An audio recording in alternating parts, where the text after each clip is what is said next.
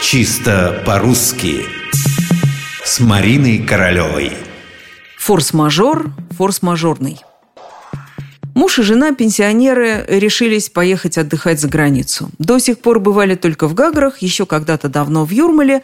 В то время нужно было только путевки в правкоме оформить. Теперь Марокко. Пойти в турагентство, собрать документы, визы, договор подписать. В общем, мы их застаем в тот момент, когда они сидят в агентстве за столиком и вчитываются в договор.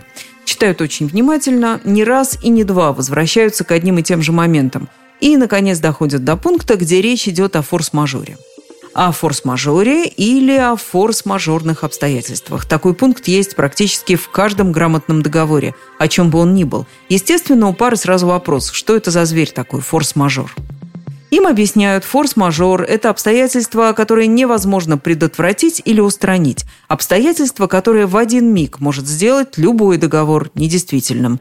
Как правило, под этим понимают что-то страшное. Война, землетрясение, пожар – Супруги, которые собираются всего лишь безмятежно отдохнуть, вздрагивают. Их успокаивают. Да что вы, это бывает раз в сто лет.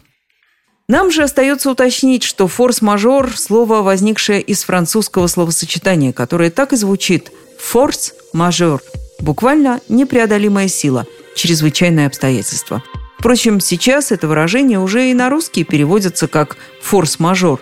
Такое вот простое русское слово через дефис –